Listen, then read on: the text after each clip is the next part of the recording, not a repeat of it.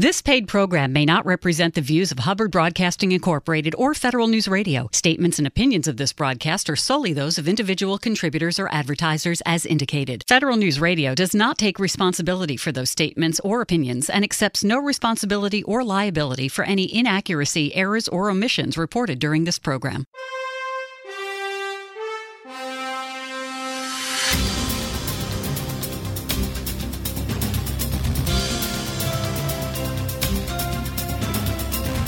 Welcome to the Business of Government Hour, a conversation about management with a government executive who is changing the way government does business. The Business of Government Hour is produced by the IBM Center for the Business of Government, which was created in 1998 to encourage discussion and research into new approaches to improving government effectiveness. You can find out more about the center by visiting us on the web at businessofgovernment.org. And now, the Business of Government Hour. Welcome to the Business of Government Hour. I'm Michael Keegan, your host and managing editor of the Business of Government magazine. Wildland fire plays an essential role in the ecological process and acts as a natural change agent. In the past two decades, however, a rapid escalation of difficult wildfire behavior, accompanied by significant increases in risks to responders and citizens, home and property losses, costs, and threats to communities and landscapes, have been observed. Fire management decisions are based on the best available science, knowledge, and experience, and used to evaluate risk versus gain. The challenges for fire management are formidable and growing more complex each day. Wildland fire management responsibilities are characterized by a patchwork of jurisdictions and ownership, and often more than one agency may be involved in managing wildland fire incidences. It is the result of collaboration, partnerships, and cooperation among states and federal fire management agencies. The U.S. Department of the Interior's Office of Wildland Fire is one such agency that plays an integral role in the nation's response to today's wildland fire challenges. What role does fire play in shaping natural resource land management? How does the U.S. Department of the Interior's Office of Wildland Fire meet its mission? And what is being done to reduce the risk to first responders and the public? We'll explore these questions and so much more with our very special guest, Bryan Rice, Director of the Office of Wildland Fire within U.S. Department of the Interior. Also joining me from IBM is Lisa Yarborough. Bryan, welcome to the show. It's great to have you. Thank you. Lisa, welcome as always. Oh, thank you. Nice to be here. Bryan, before we delve into specific initiatives, uh, perhaps you could provide us with a, a brief overview of the history and mission of the Department of the Interior's Office of Wildland Fire. Sure, I can do that. So the the Office of Wildland Fire is a product of many things that have happened here over the last several decades. Uh, most namely, late 1980s. Most people remember Yellowstone when it burned. Huge fire within the West, consumed hundreds of thousands of acres within Yellowstone National Park. Fast forward five or six years later, and the South Canyon fire in Colorado, Storm King Mountain, right outside of Glenwood Springs, uh, large fire fatalities occurred at that fire. Um, a, large number of fatalities, and several other large fires, whether it was prescribed fires that escaped or other types of things that happened, really drove uh, fire policy at a national level. It really put fire in the headlines in front of everybody in, in a very grand kind of way. And in the Department of the Interior, there's four bureaus that manage land. There's roughly 500 million acres of land that they're managing. Uh, National Park Service, Bureau of Indian Affairs, Fish and Wildlife Service, Bureau of Land Management. So at the time, decision was made to stand up a singular office to manage the budget, to set the policy concurrently and through consensus with the bureaus to actually have a cohesive and cogent fire uh, management organization. So the office has been in place for roughly two decades, early 2000s, so uh, formally 2002. And the mission is really to focus on uh, a large scale budget that that supports all fire operations, all other land management activities in connection with their programs, but across the country within the Department of the Interior. So, you know, operationally, how is your office organized? What's the scale and scope of its operation portfolio? Your budget? The the budget is uh, in context, some would say it's very small. If I had a, D- a Department of Defense counterpart here, they might say that it's it's a blink. But uh, just under nine hundred and fifty million dollars uh, is the the budget, and that supports um, roughly um, 3,500 firefighters across the country in those different bureaus, in those different land management organizations. And I think it's important to, to recognize you can't talk about the Department of the Interior without talking about the Forest Service, which is part of the Department of Agriculture, which also has a fire program, much larger in, in scale, but it's uh, different. It's a single organization within the department, within the Department of the Interior four bureaus, so four distinct organizations, four distinct land management missions, four distinct uh, sets of authorities that have created those organizations. So, very complicated. Bryan, would you tell us more about your specific roles as the director of OWF? What are your specific responsibilities and duties, and how does your efforts support DOI's overall mission? In the, the current role that I'm in, I'm the senior executive within the Office of the Secretary who uh, reports on wildland fire that manages the budget. I'm the the senior executive that's uh, responsible for all of the the dollars that go out and and how they're expended, and also uh, the policy that's developed. And part of it is looking at the policy at a national level. So what's good for the whole of the fire program versus individual bureaus, which then can take that uh, large uh, national policy and then refine it to what they need locally. So, in a lot of ways, if you think about it, it's sort of like saying, well, there's a Department of Transportation, mm-hmm. but yet driver's licenses are carried out at the state level, right? Mm-hmm. So it's it's multi-tiered. So, what's my what's my role in it? You might ask. My role in it is that I'm continually talking to people. This is very much a people job. I'm talking to uh, my counterparts in the bureaus. I'm uh, discussing their needs, identifying what are the actual challenges they're having in executing their fire program, as well as working with external stakeholders, state foresters, governor appointed representatives, tribal governments, tribal council members, uh, tribal uh, forest program managers, the thousands of counties we have across this country, they're also involved in this. So uh, a lot of coordination and, and really connecting the dots between the different groups that are involved. Mm-hmm. You know, uh, uh, saying that obviously leads to some challenges, uh, you know, coordination and, and, collaboration. But what would you say are your top, say, three challenges that you face, and how have you sought to address those challenges? So I would say the the three challenges really show up in in three places, right? I would say the first place is the workforce. Uh, the second place is the the technical side of things, and by that I mean we we have uh, an infrastructure, we have an IT infrastructure, information technology infrastructure that supports wildland fire. And then the third part of it is dealing with uh, our external stakeholders. So in terms of dealing with the, the workforce side of it, to, to go into this a little bit further, historically in the fire program, every person that worked in fire historically worked in a natural resource program. Oh. So if you go back 100 years ago, the foresters who were, or the forest rangers, or the rangeland managers, or the wildlife biologists, or the, all the all the natural resource managers, when there was a fire that happened, those were the folks who were involved in fire. Now today we have a much different dynamic. We have less people who are coming up through those different disciplines. And so we're relying on other uh, disciplines to support those fire functions. And that's not to say we didn't have the finance and accountants and supply managers and all the other functions that went with it. But it's a different dynamic with the workforce now. So we're seeing that. We can talk a little more about that. In terms of our external stakeholders, the way the public perceives fire, the way the public uh, has grown around fire, the way we've seen urbanization across the country really creates a different dynamic. There's a, a nostalgic uh, view that there's a cabin in the woods, and that's where we're all going to go have a, a, great place to, to recreate and and to relax. And and what we find is many of those places are built in very fire prone areas, very fire prone zones. And so, uh, managing how we have that information go out to the public. And then the third piece, and we'll we'll get into this a little later, I, I hope, is talking about the technology and what's actually behind wildland fire and what we what we have, what we need, and how we're trying to get there. I think that's probably a good a good place to. Wow, well, thank you.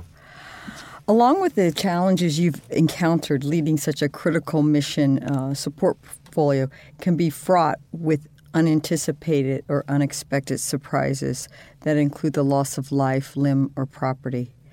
To that end, Bryan, what has surprised you the most since taking on your current role? I will say the one single largest surprise that I've had in in this position since I since I took it, since I stepped into it, was the complexity of how everything comes together. 500 million acres of federal land, hundreds of millions of acres of private land, state land, counties, other land jurisdictions, hundreds of volunteer and rural fire departments, 567 federally recognized tribes, 50 state governments, along with some territories.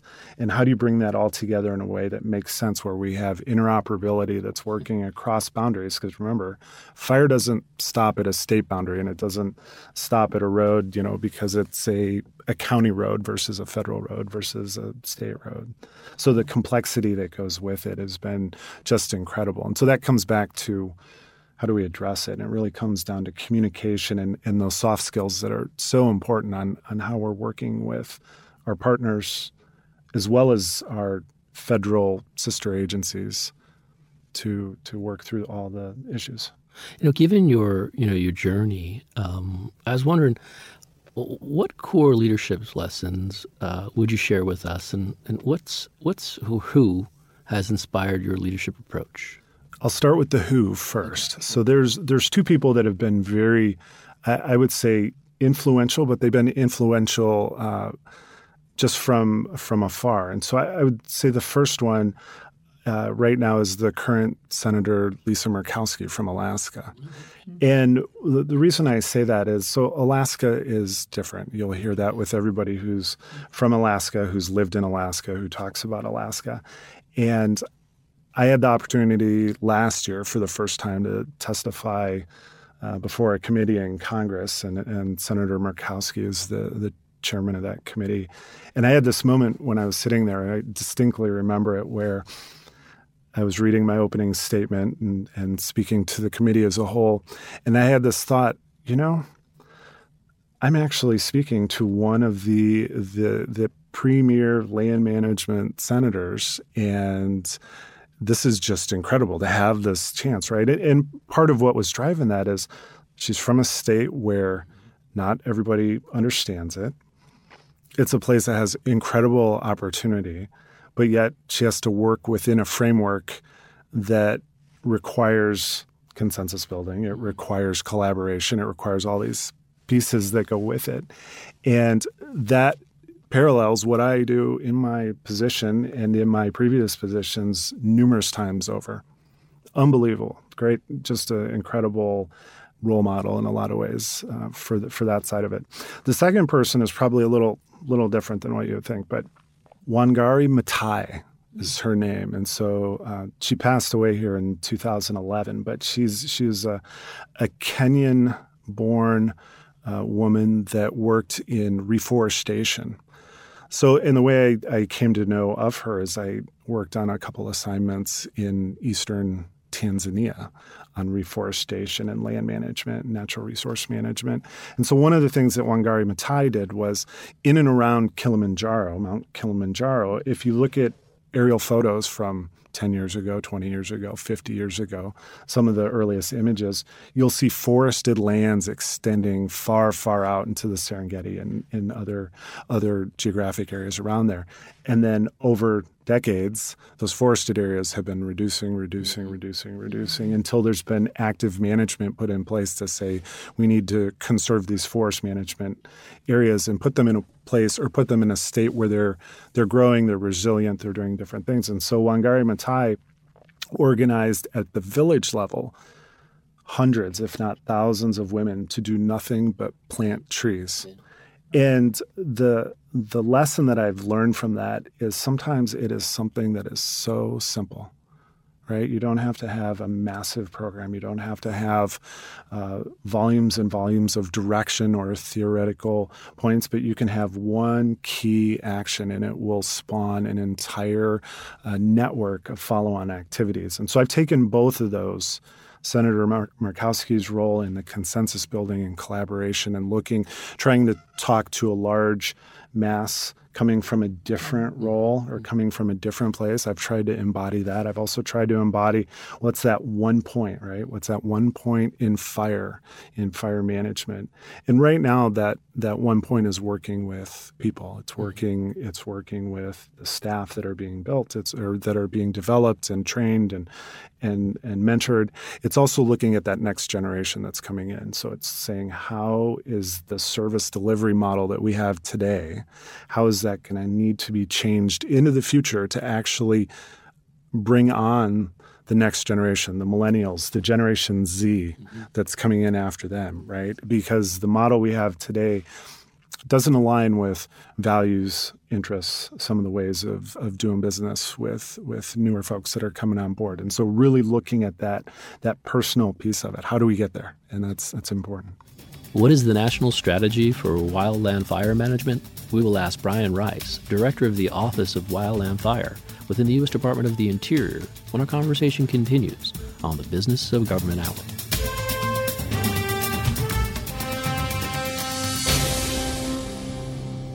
What is public health surveillance? How do emerging health information technologies improve public health data? How is the Centers for Disease Control and Prevention using innovative solutions to tackle public health surveillance challenges? Join host Michael Keegan next week as he explores these questions with Brian Lee, Chief Public Health Informatics Officer with the Office of Public Health Scientific Services at CDC. That's next week on the Business of Government Hour, Monday at 11 a.m. on 1500 a.m.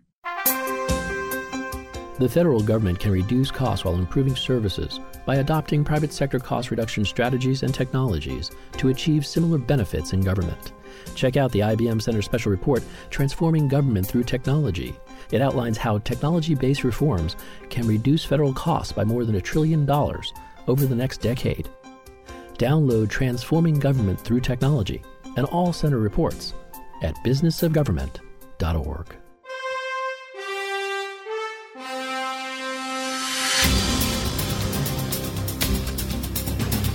Welcome back to the Business of Government Hour. I'm Michael Keegan, your host, and our guest today is Bryan Rice, Director of the Office of Wildland Fire at the U.S. Department of the Interior. Also joining me from IBM is Lisa Yarbrough. So, Bryan, um, it would be good to help our listeners understand better what is uh, wildland fire and what role fire plays in natural resource land management. Um, some fires, as when I was doing some research for this, it needs they need to be suppressed, and sometimes they don't. So, could you describe that decision space for whether to fight a fire or not? Fire is very important. Fire is an incredibly important part of the ecosystem. If you look at our landscape across this country, whether it's rangeland or forested land, woodlands, which is that in between types of forested land, they're all uh, have some nexus to fire even even farmers you see in the Midwest, they burn their stubble fields after the harvest, right, to to cycle nutrients. There's and so fire has this incredible, incredible place in the landscape. There's stands of different types of pine species that need fire. The heat actually releases the seeds from the cones. So if you look at a, a very commonly known species, the ponderosa pine, ponderosa pine has an extremely thick bark it's in an ecosystem that needs fire. Cleans out the underbrush, it cleans out the lower, smaller vegetation, and allows the, the tree to grow healthier and stronger, as well as repopulate, germinate seeds from the, the cones that are coming down. So there's this incredible need for fire in the landscape. How do we get to that place where we actually say, this fire we actually need to address? And I would say in the federal space, every fire has some type of response. The response may be just to watch and monitor to ensure that the fire is not threatening infrastructure, public, uh, any other type of safety that goes with it. But ultimately, there's a decision that's made to be more aggressive or to be monitoring. So, how do we get there? Within the, the federal estate, and then even on state lands, and you, you find it on private forested lands as well, there's always some type of management document. There's always some type of management direction. There's intent where maybe it's a, a 20 year look at that particular land base or it's a 100 year look. And within so many years, there's a, a focus on protecting certain species or improving different types of wildlife habitat. Improving deer habitat or, or elk habitat is quite often a, a promising um, note. Um, in other areas of the country, there's other species, like within the Great Basin states across the, the country Nevada, Utah, parts of northern Arizona, New Mexico. There's other species there as well. And so there are numerous reasons. Within those land management plans, so they forest management plans, land use management plans, all the different documents that go with it, of which most are available online. You can you can find them by looking at any uh, Department of Natural Resource or any federal agency. You'll see a, an approved, updated plan. It will identify what's the priority when it comes to fire. So what we find across the country, though, is that roughly 97 to 98 percent of all fires are stopped right away. So we, we call that our initial attack success rate. So initial attack means uh, somebody spots a fire, public, uh, an aircraft, somebody calls in and says, We see smoke, we think there's a fire. 97, 98% of all those fires are stopped within 24 to 36 hours. We call it the first operational period. Uh, other than that, beyond that, those are the fires that usually are bigger and, and require more more attention. So on that, you might have answered my question, but we, we, can elaborate a little bit more. Is that you know many many citizens see these raging wildfires on the news and consider these catastrophic fires as the norm. What percentage of the total fires in the in a year are suppressed versus the large ones that we see on the nightly news? Right, right. That's a that's a great question, and it's really important because the, the news always shows the giant flames, and and it and it looks it looks really scary. It does, right? Well, so that 97, 98 percent is the amount that never make the news.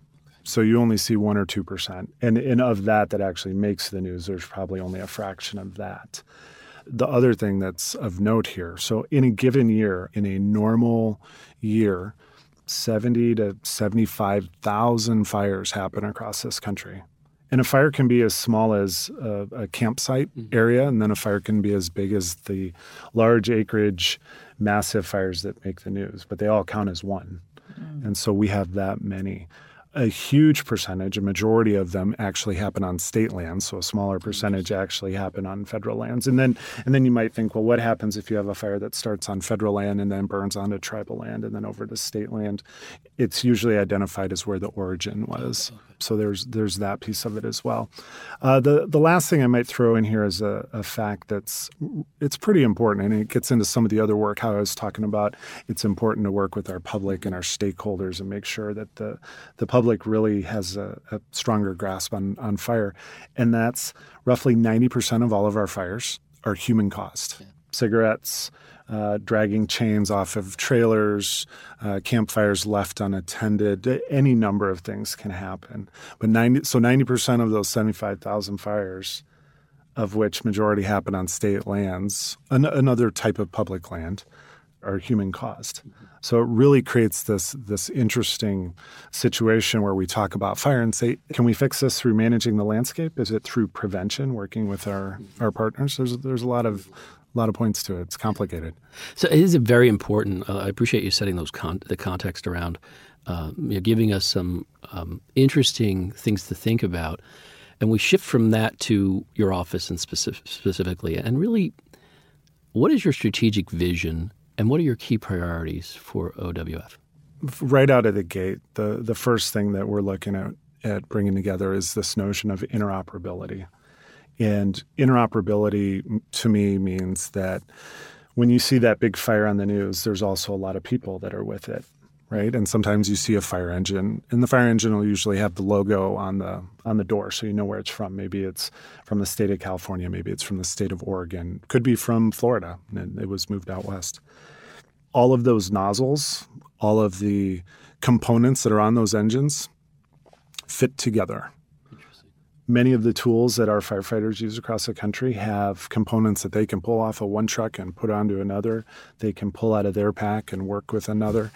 And without that interoperability, this would be an extremely difficult challenge to to address. And so the interoperability, while much great, great, great work has been done on those pieces about interoperability, we have uh, a mountain ahead of us to climb on other areas. So, as technology is developed, as our workforce is growing and developing, there's needs that are that are really sort of developing that haven't had the the legwork put in on it yet in terms of the interoperability needs, and so that's that's a major focus. Uh, mission within DOI and the Office of Wildland Fire is really uh, ensuring that we have safe and effective uh, fire management activities. Right, firefighter safety is paramount. We're not going to put a firefighter uh, in harm's way when we, when it's not needed and then the public is is right there with it if there's the the need to ensure that the public's being kept safe in those situations as well. So that's really ultimate. You know, I'd like to talk a little bit more about what you're calling inter interoperability and, and really get into the fact that you know, given the interagency nature of wildland fire suppression, what is your vision specific uh, efforts to improve coordination of wildfire uh, suppression among federal, state, tribal, local organizations? The the focus in when I say interoperability, one of the areas that comes to mind immediately is is thinking about how data is shared and managed. Um, I, I, can give you a, a little vignette. At, at, one point, when cell phones were originally uh, able to take pictures and you were able to text a picture, which wasn't that long ago, right? What was happening is we would have firefighters that were out on the fire line within cell coverage, so more of a, a local fire as opposed to a rural fire.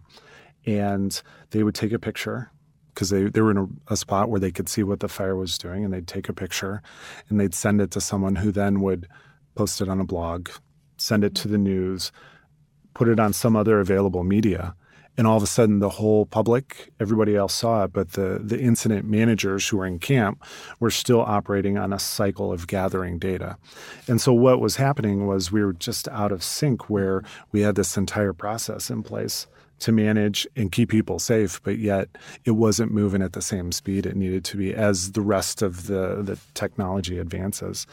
So, one of the things that we're working on is um, a bit of coordination between the states, coordination between some of the tribes, but predominantly the federal agencies and the states. And that's about how we share data. There's numerous systems where data is captured, and, and ultimately it's enter once, use many. And by that, I mean information is captured in one place, and when it's captured, then it's replicated off numerous systems. And that's, that's really uh, what has been valuable overall. And can I ask a follow up on that before we get to the? Mm-hmm. What are you doing? Uh, uh, how are you standardizing systems and processes in that sense? It's a great question, and and it's it's something that I spend an incredible amount of time working on. How do we standardize this? And and part of that is it's really hard to standardize processes, right? You ever jump in a car and the, the, the trunk button is either on the door in one car and it's under the, the latch in another place and it's under the seat in another, right? Everybody has their everybody has their preferences. Everybody has their things that they really appreciate. And so a lot of conversation, a lot of building consensus among all the stakeholders, those 50 states and, and numerous uh, territories the tribes, the counties, other federal agencies. It's trying to create the best overall um, system where we have the most consensus. I have yet to find a way where we get 100% unanimous agreement, but we're, we're working on it. That's what we strive for. So, Bryan, you laid out your vision for improved interoperability across, I would say, the whole community. Mm. Could you elaborate on what are some of the key challenges to achieving that interoperability? And I mean not only within DOI, but state, local, and federal levels. So, working across all those different levels, I think uh, you're hearing a lot of themes as I'm, I'm talking today. So, there's there's the the people component. So, all of our our partners and our stakeholders working across and really identifying what those needs are, trying to figure out, okay, what is it that actually is needed in each of those areas, and is it does it financially make sense to do it?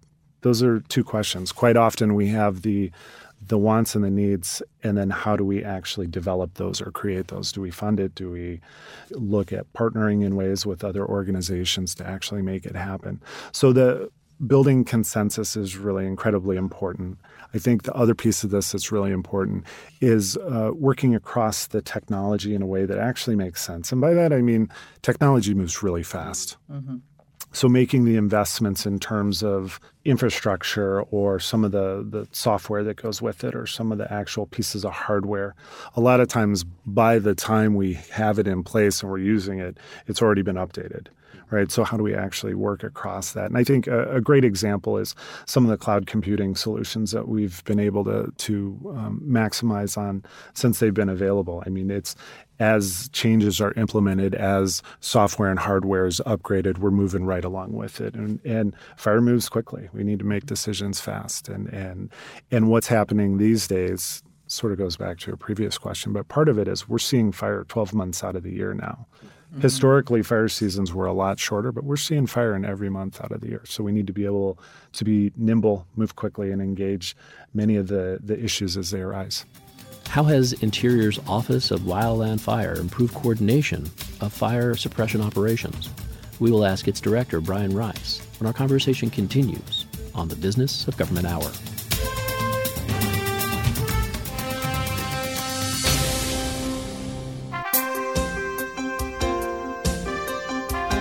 The federal government can reduce costs while improving services by adopting private sector cost reduction strategies and technologies to achieve similar benefits in government.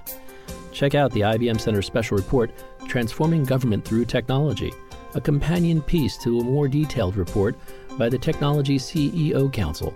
That report outlines how technology based reforms can reduce federal costs by more than a trillion dollars over the next decade. Driving change in the federal government requires more than new policies or the infusion of new technologies. It requires a sustained focus on implementation to achieve positive and significant results. This IBM Center special report provides a roadmap for government leaders to do just that. Download Transforming Government through Technology and all IBM Center reports at businessofgovernment.org.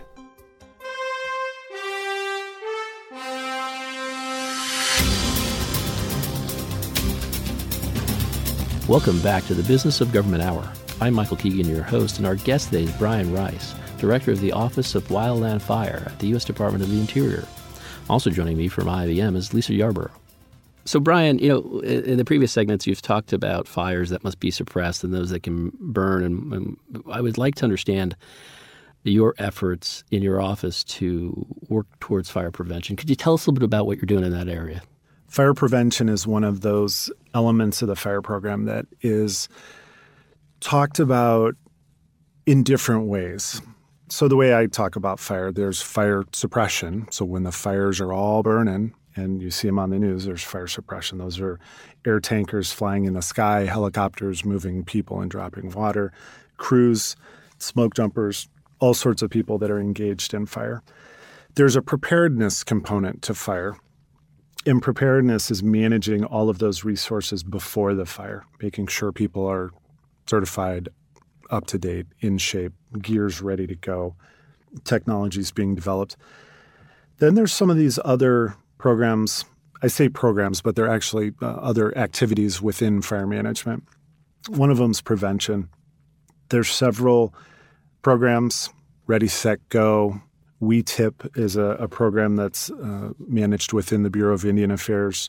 Different places across the country have different types of, of programs, and ultimately it's awareness about temperature, time of the year, if there's fire bans in place, put in place by state governments or other things, and not having campfires, putting your campfire out. So that kind of uh, knowledge and information campaigns. And then what we're doing in fire prevention is actually working at it from the next uh, path, and that's active management across the landscape. So there's numerous ways to deal with fire. So think about fire. This is the rudimentary way to think about fire is uh, the fire triangle, right? Heat, fuel, oxygen. If you take out any one of those, you won't have fire right? So how do you how do we deal with it on the active management side of it? We're focusing on the fuel piece of it, right? So within that, managing fuels or active management on the landscape could be thinning of timber stands. It could be uh, prescribed fire, which is where fire is intentionally placed on the landscape in a controlled setting, as controlled as fire can be controlled and it actually cleans out some of those smaller fuels.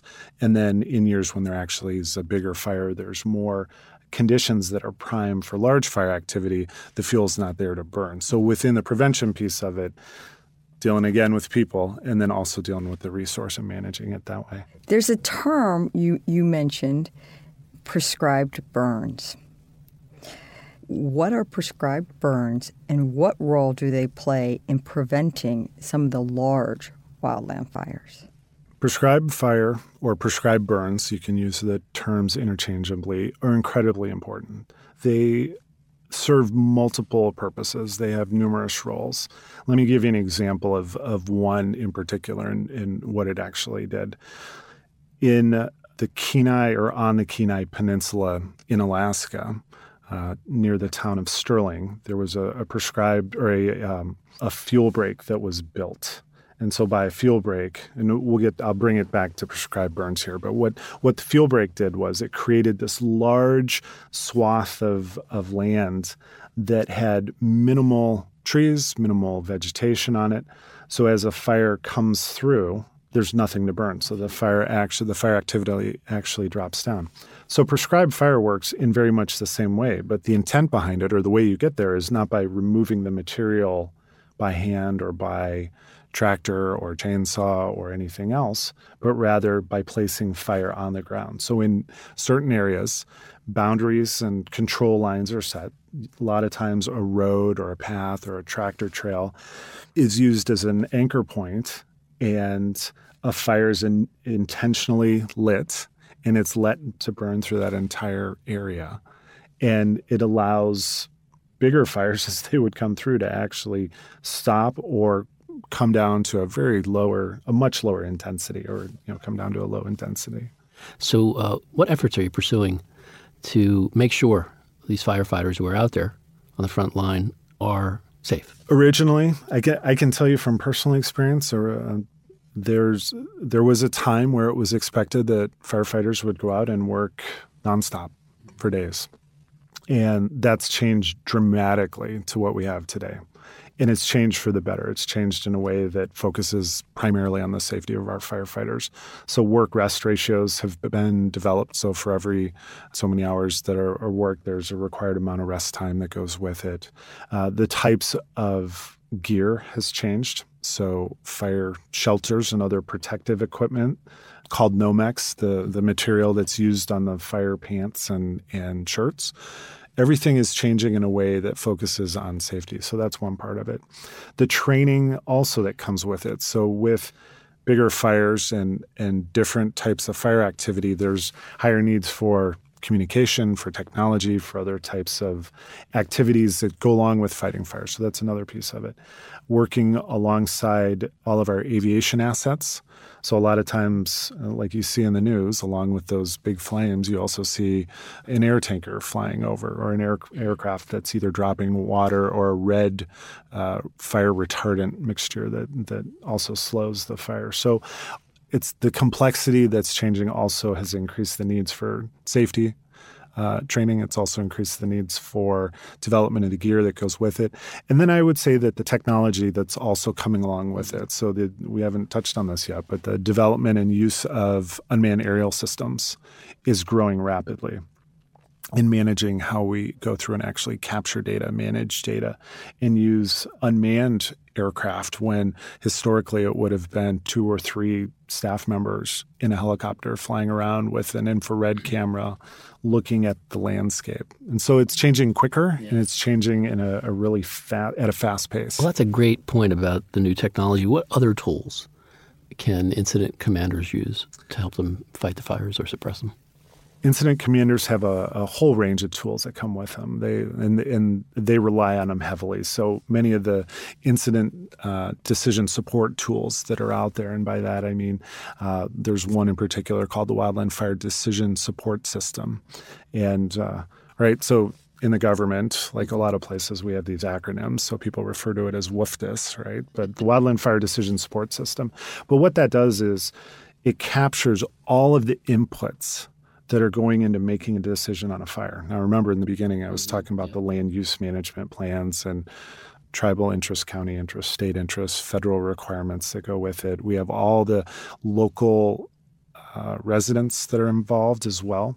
So, how do we put that in a place that actually makes sense? How do we capture that in a way, right? And common sense might say, well, you put it in some kind of matrix and help you define a decision that captures the greatest good for everybody involved. And that's what the Wildland Fire Decision Support System does.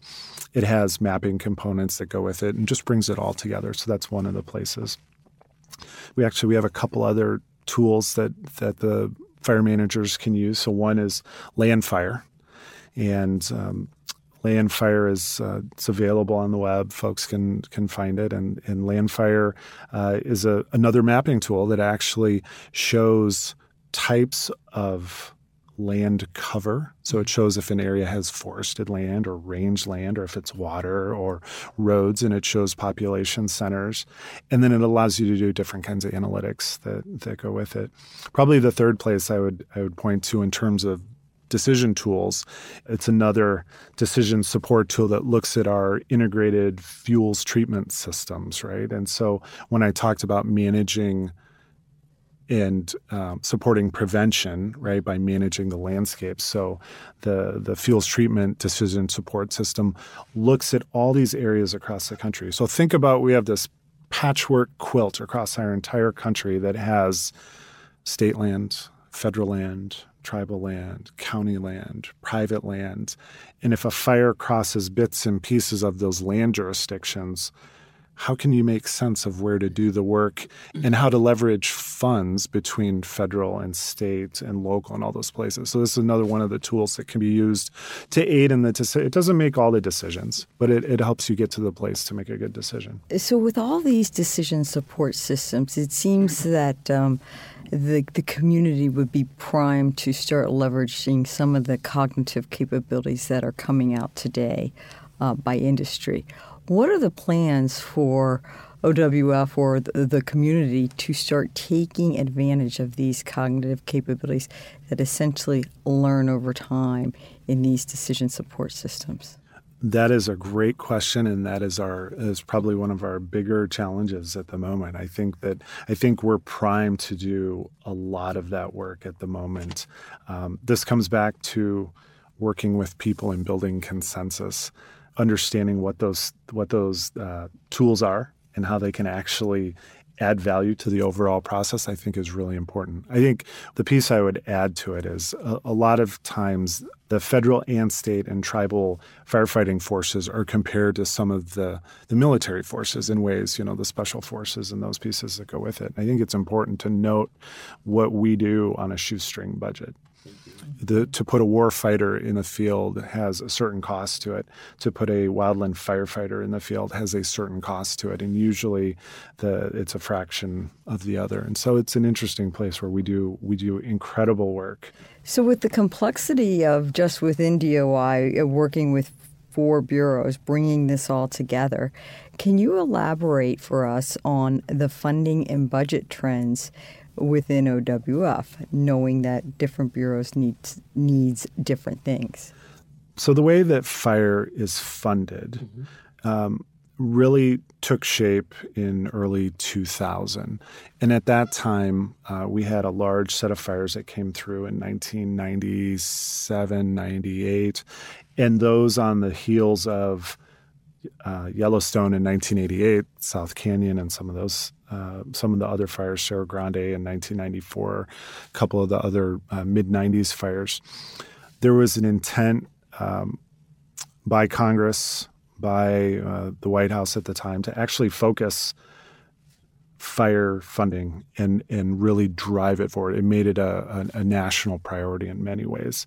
So the way that fire suppression is funded, it's based on a 10 year rolling average right now. So it takes the last 10 years. How much did it cost? Average it, and then that's what the the expected or targeted funding amount is for the for the next year. There's different legislative fixes that have been proposed uh, by different members of Congress that look at treating that 1 or 2% of the fires. Remember, I talked about 97, 98% is, is what we, we can take care of, and we know we got them within you know first operational period. But those 1 or 2%, those make up a huge lion's share of the cost overall. So, what happens if they are treated as a natural disaster? and funded out of different places. So there's there's numerous proposals that uh, members of Congress have put forward, and so that could actually change the way our business would operate. And so we're always looking and, and analyzing what would what would work and how would we make it work if we were directed to do that. What does the future hold for wildland fire management? We will ask Bryan Rice, Director of the Office of Wildland Fire within the U.S. Department of the Interior, when our conversation continues on the Business of Government Hour.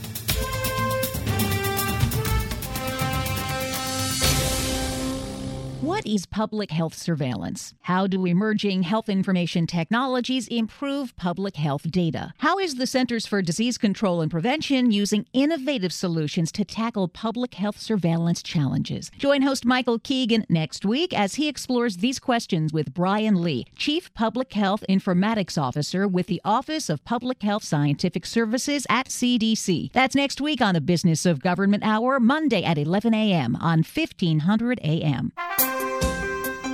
The federal government can reduce costs while improving services by adopting private sector cost reduction strategies and technologies to achieve similar benefits in government.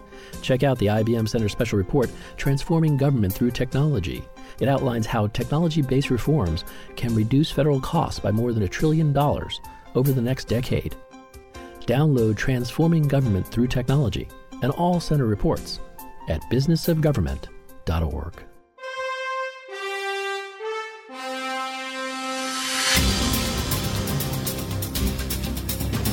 Welcome back to the Business of Government Hour. I'm Michael Keegan, your host, and our guest today is Bryan Rice, Director of the Office of Wildland Fire at the U.S. Department of the Interior. Also joining me from IBM is Lisa Yarborough. So, Bryan, uh, you know, earlier you described your vision for uh, your office. Um, I- would like to talk about what are some of your near-term objectives, and for, say over the next two years, maybe within the next five. What do you really want to focus on? Well, there's a couple of things that I think are really important. I mean, overall, I want to see the uh, the fire program of the future. We have an incredible amount of people that are are going to be entering the workforce. When we look at the millennials, the the Gen Z and, and everybody that's coming in, we we have a huge opportunity to really shape the sort of the the catcher's mitt for all those folks that are coming in. And so I think that's something that's ingrained in everything that we're doing and talking about. So, how are we managing communication? How are we ensuring that um, mobility needs, in, in terms of uh, geographic mobility across the country is being addressed. But uh, in terms of the program itself, I think there's a couple places where there's some really um, good opportunities really fast that, that, we can be working on. And one is better integration of the use of unmanned aerial systems or, or drones, as some people refer to them. And part of that is uh, hobby drone operators, folks that have a quadcopter or a, a small fixed wing uh, UAS everybody has one. Everybody's kids have them. They're they're everywhere, and and so that's and that's great. There's there's opportunity in many ways of, of fixing uh, infrared cameras, video cameras, uh, developing better digital elevation models, all the pieces that come with that. I think there's huge opportunity. I also think that there's uh, huge opportunity leveraging drone or UAS assets um, in communications as well. So quite often the fire community uh, relies on line of sight communication tools. Well, if you raise something up three or 400 feet, maybe 600 feet, all of a sudden that communication web and that network just grows immensely. And I think there's a, another part of it, and this one um, is really important to me, and that's uh, focusing on location of our people and where they are on incidents and ensuring their safety. Remember, my number one priority is firefighter safety and ensuring that if people are inserted into risky situations, how do we mitigate that? Um, the, we have a, a, a, secretary right now who who came from the, the special forces and and incredibly uh, visionary in many ways, and, and fortunately, everybody is is connecting on how how we engage the use of UAS assets. But then, in terms of where our people are, it's it's with a, a transponder or a chip, you know, and it's different ways of doing that. But actually, having real time information of crew X is in certain location, crew Y is in another location, and being able to make those real time decisions, as opposed to historically, it was based on a cycle. As data was gathered uh, throughout the night, numbers were crunched, morning briefing, everybody was sent out on their assignments. But as we know, weather changes, other external factors change. So how do we get there? And, and with the development of technology, and going back to that example of the, the firefighter who had the cell phone taking a picture, I mean that that was it right there, and that was that was a decade ago that that happened. And so you know we need to be looking how we can do things quicker and faster. Um, high speed, low drag is the is the term that I like to use quite often. Um, and then the other thing that goes with it, uh, especially with the UAS components, is talking about um, how do we integrate the data that goes into where fire locations are. So, one of the campaigns we had earlier last year was uh, if you fly, we can't. And this year it's nowhere to fly. And that is uh, whether it's using geofencing capabilities or other types of, of technology and data sharing, if you have a boundary of a fire, we can project that because a, a TFR is created, a, a um, temporary no fly or temporary flight restriction area. And so, if a hobby drone operator is is operating a, a quadcopter or a UAS in those areas, it stops all operations, all aviation operations. So those air tankers, the helicopters, all those things go on the ground because all it takes is one of those with a, a midair strike, and it you know we can cause serious accident or fatality. So definitely looking on that. So Bryan, you mentioned a lot today about the the need to collaborate within your organization, within USDA, state and local. What's being done to find new ways for government and industry to collaborate more to help fulfill your vision for OWF? So I think there's a, a couple ways that I'm I'm looking to have a broader engagement. Um, and part of this, we you know, we learned from the past to to pave the way to the future. And so part of the past is the federal land management agencies at one point, as I as I was saying, every person who worked in fire had a natural resource component. Well, as that workforce is changing, those skill sets are also changing. So we need to be looking beyond our our current workforce and our current uh, infrastructure to actually actually work on the landscapes.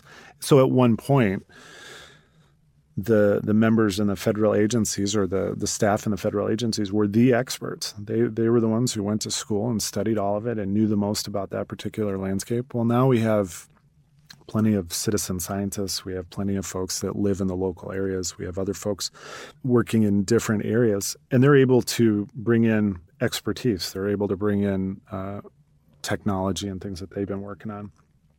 We still have to work through all the all the mediums of how that happens, whether it's contracting or agreements or those types of partnerships. But that still needs to take place. And I think this has been showcased. The one place I haven't talked about yet is um, in 2009, uh, the the Flame Act was passed, and the, uh, within the Flame Act, it directed Congress directed both the Department of Interior of the Interior and the Department of Agriculture to develop a cohesive wildland fire management strategy. So within that, we've it, it really uh, runs on three tenets. There's three tenets of the cohesive strategy that drive everything that we do. So it's looking at communities, so fire adapted communities. It's making sure that communities are safe and they've managed in and around their communities and they have ingress and egress routes. And then other things that are more community focused that we don't get involved in, whether it's their building codes or zoning requirements. But that's that's the their their privilege and their right to manage that. It's looking at resilient landscapes so, how do we have landscapes that are resilient within uh, the wildland fire construct? And then the last piece of it is safe and effective response to fire. In putting that strategy together, stakeholders from across the spectrum were brought together. So, industry, states, tribes, locals, federal space, they're all brought together. I think there's more opportunity, but so far it's been a really good step in terms of how we get there. So you may have alluded to this a couple of times, but I'd like to ask you, what are you doing? What programs specifically are you pursuing to make sure you have a well-trained and, and technically capable f- workforce? So in terms of our our workforce, um, there's a couple different places. So one of it is uh, we have developed quite a bit of uh, training material both within the, the, the federal space. And when, when, I say that, I, I usually refer to them as the big five: Bureau of Land Management, Fish and Wildlife Service, National Park Service, Bureau of Land, uh, Bureau of Indian Affairs, and then the U.S. Forest Service. The the predominantly five large uh, land management agencies. So a lot of the training and content has been developed. Uh, by those particular groups and organizations and, and um, um, management functions within those groups, right? And so that's focusing on who's coming in. We've also developed quite a bit of partnerships with other academic institutions, so we're constantly trying to recruit through uh, presidential management fellows programs, the different pathways programs, right? All the ways of bringing in uh, top talented uh, folks into the program. There's been several other acts that have been passed to bring in veterans and um, and give them opportunities to serve as well, um, in addition to their their service already given. And so those are some of the ways we've been able to bring in this next this next workforce. It's a great segue into my next and final question, which is, what advice would you give someone who's thinking about a career in public service and perhaps in at the Department of the Interior? Well, I say go for it. I think uh, my thoughts on this the Department of the Interior has in my opinion, I'm, i might be a little biased here, but the Department of the Interior has one of the most incredible missions that you can find in government. When you look through all the bureaus that are there and you look at the missions of each one of them, there's an active management component that runs through several of them. There's a conservation component. There's a sort of a protection component, you know, that really seeks to hold things, uh, you know, status. There, there's a, an entire gamut. There's even an education piece, anything that's done um, across government, you can find it done in the Department of the Interior. There's two. There's two. Uh, places I'd, I'd, point you towards. So one is um, in the late 1980s, a, nas- a, group of National Park Service historians put together a, a document, and the, they called it the Department of Everything Else, and it looks at the history of the Department of the Interior, whereas many of the the other departments that we see today actually originated in the Department of the Interior. So it's an incredible place, rich in history. And the the other the other part of it, a, a previous secretary referred to it as America's Department. So so my cell is you know America's Department it's a great place. Um, public service is rewarding. It's challenging. Uh, it has all the all the facets of just an incredible opportunity. I'm totally thankful to be a part of it and you know being able to talk about it. Well, I want to I want to thank you for coming in today. It's a great conversation, but more importantly, Lisa and I would like to thank you for your dedicated service to the country. Thank you. Yes, thank you for your service. Yeah, thank you. This has been the Business of Government Hour, a conversation with Bryan Rice, Director of the Office of Wildland Fire within the U.S. Department of the Interior. My co host today from IBM has been Lisa Yarborough. Be sure to join us next week for another informative, insightful, and in depth conversation on improving government effectiveness. For the Business of Government Hour, I'm Michael Keegan, and thanks for joining us. This has been the Business of Government Hour. Be sure to visit us on the web at businessofgovernment.org. There you can learn more about our programs and get a transcript of today's conversation. Until next week, it's businessofgovernment.org.